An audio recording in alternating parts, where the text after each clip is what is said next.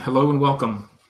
My name is Art Jones, and I'm the principal consultant at The Art of Standing Out, where we use brand strategy, storytelling, and designed thinking to help you market better so you can sell more. That's how you grow your business. And here at The Art of Standing Out, we talk an awful lot about standing up for your ideas and standing up for what you believe so you stand out among the crowd. And, and that takes stepping up to accepting the responsibility to stand up for what you believe so you stand out. Today, I'm not really going to be sharing with you things that are my ideas. This is probably one of the first times that I'm going to share with you someone else's idea. And I think the importance here is that sometimes knowing when somebody else has an incredible idea and and identifying that idea and then sharing it and giving them credit for it, it is important. So that's what I'm doing today. Um, Mark Manson is the author of a post that I'm simply going to read.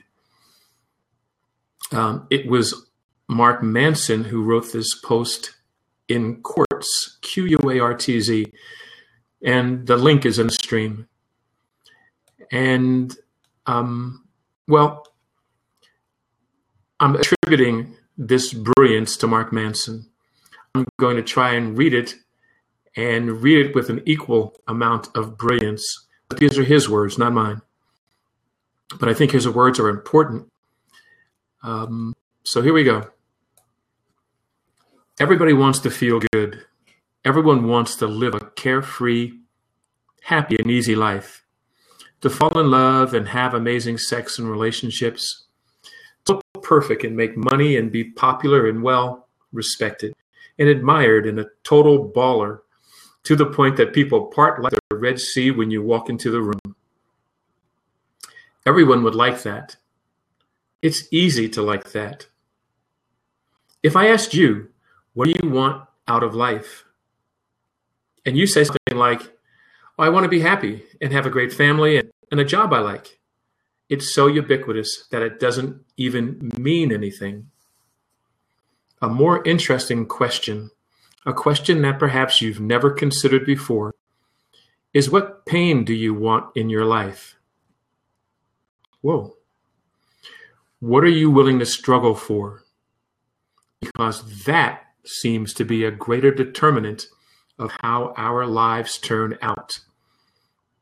I told you this was a hit article.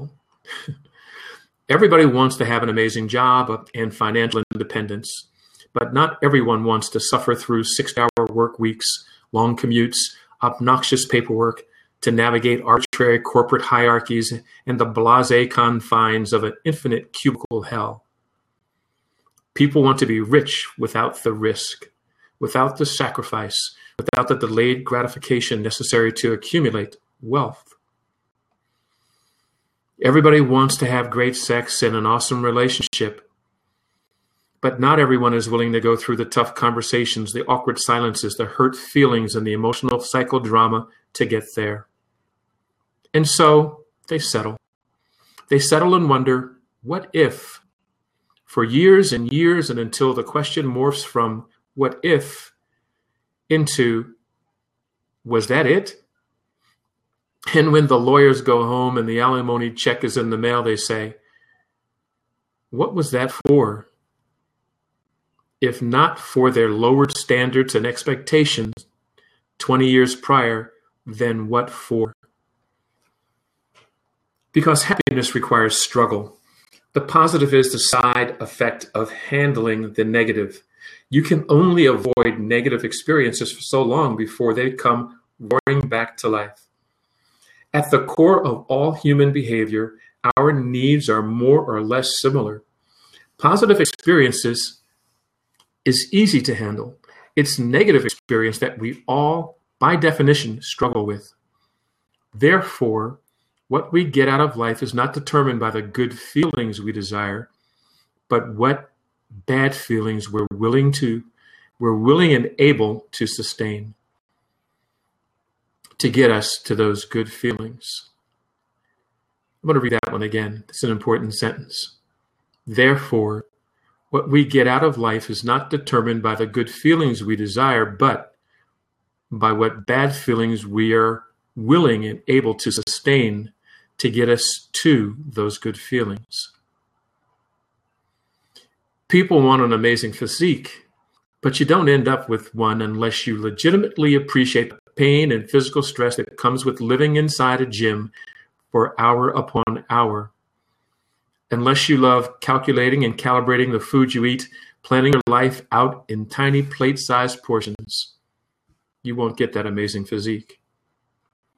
People want to start their own business or become financially independent, but you don't end up a successful entrepreneur unless you find a way to appreciate the risk, the uncertainty, the repeated failures, and working insane hours on something you have no idea whether it will succeed or not.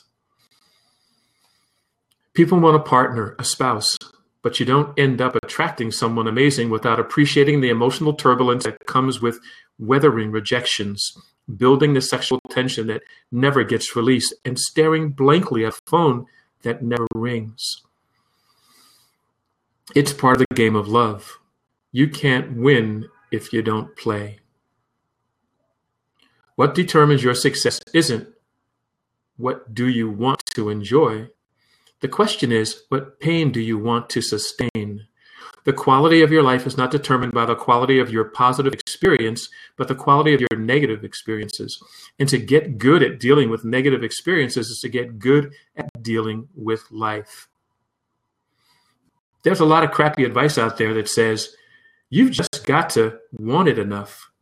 Everybody wants something, and everybody wants something enough.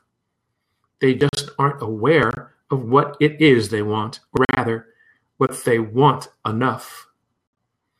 Because if you want the benefits of something in life, you have to also want the cost. If you want the beach body, you have to want the sweat, the soreness, the early mornings, and the hunger pangs.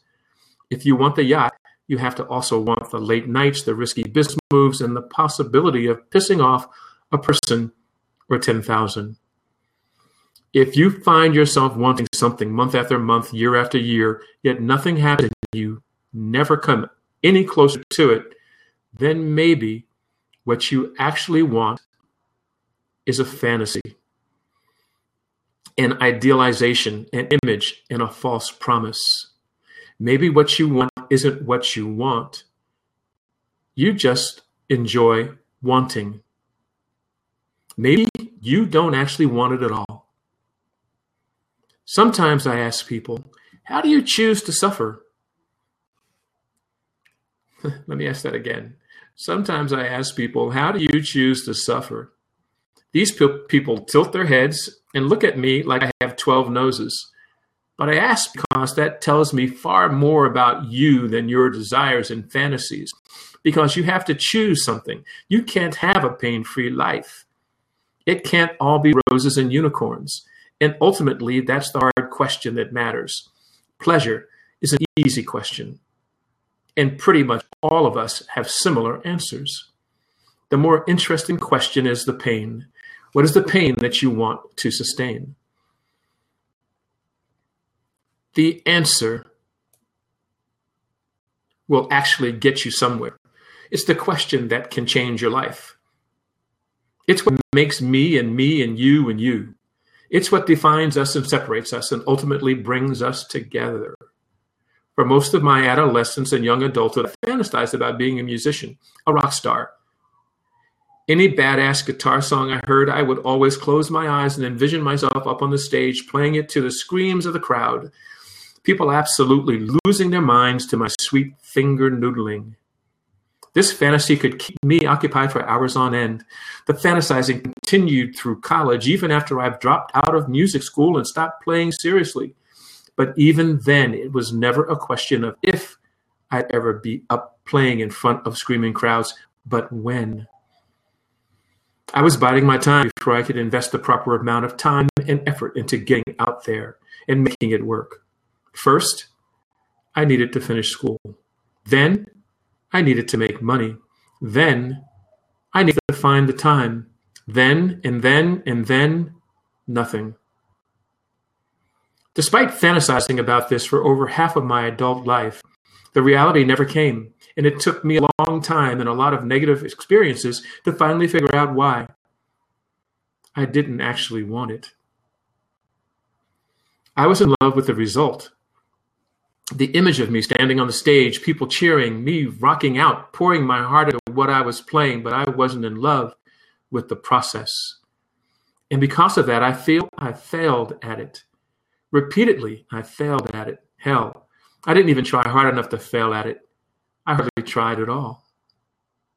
The daily drudgery of practicing, the logistics of finding a group and rehearsing, the pain of finding gigs and actually getting people to show up and give a shit, the broken strings, the blown tube amp, hauling forty pounds of gear to and from rehearsals with no car. It's a mountain of a dream and a mile-high climb to the top. And what it took me a long time to discover is that I didn't like to climb much. I just like to imagine the top. Our culture would tell me that I've somehow failed myself and I'm a quitter or a loser. Self-help would say that I either wasn't courageous enough, determined enough, or I didn't believe in myself enough. The entrepreneurial startup crowd would tell me that I chickened out on my dream and gave in to my conventional social conditioning. I'd be told to do affirmations or to join a mastermind group or manifest or something, or mindfulness training. But the truth is far less interesting than that. I thought I wanted something, but it turns out I didn't. End of story. That's worthy of reading again. But the truth is far less interesting than that. I thought I wanted something, but it turns out I didn't. End of story. I wanted the reward and not the struggle. I wanted the result and not the process. I was in love not with the fight, but only the victory. And life doesn't work that way. Who you are is defined by the values you are willing to struggle for. People who enjoy the struggles of a gym are the ones who get in good shape. People who enjoy long work weeks and the politics of the corporate ladder are the ones who move up in it. People who enjoy the stresses and uncertainty of the starving artist lifestyle are ultimately the ones who live it and make it. This is not a call for willpower or grit. This is not another admonishment of no pain, no gain. This is the most simple and basic component of life. Our struggles determine our success. So choose your struggles wisely, my friend. This post appeared on Mark Manson, M A R K M A N S O N dot net. Follow him on Twitter at I am Mark Manson on Twitter. At I am Mark Manson on Twitter. It's a brilliantly written article, a thought-provoking article on Quartz, a compelling message for each of us. Our struggles determine our success. What are you willing to struggle for? This is Art Jones from The Art of Standing Out, uh, doing a reading tonight, reading someone else's ideas, because I recognize that their ideas at this moment in time are brilliant ideas. I'll incorporate it into my thinking somewhere down the road, but today, this is all about Mark Manson. Not just a brilliant writer, but someone who went straight to the core of what's important. And I thought I'd share that core with you in the hopes that you, in listening to this, will, like me, be able to go off and accomplish more. So until next time, tune in. We're always trying to share something thought-provoking, something with some insight, something to compel you to go off and accomplish more, as we all should. So, Art Jones signing off. Peace.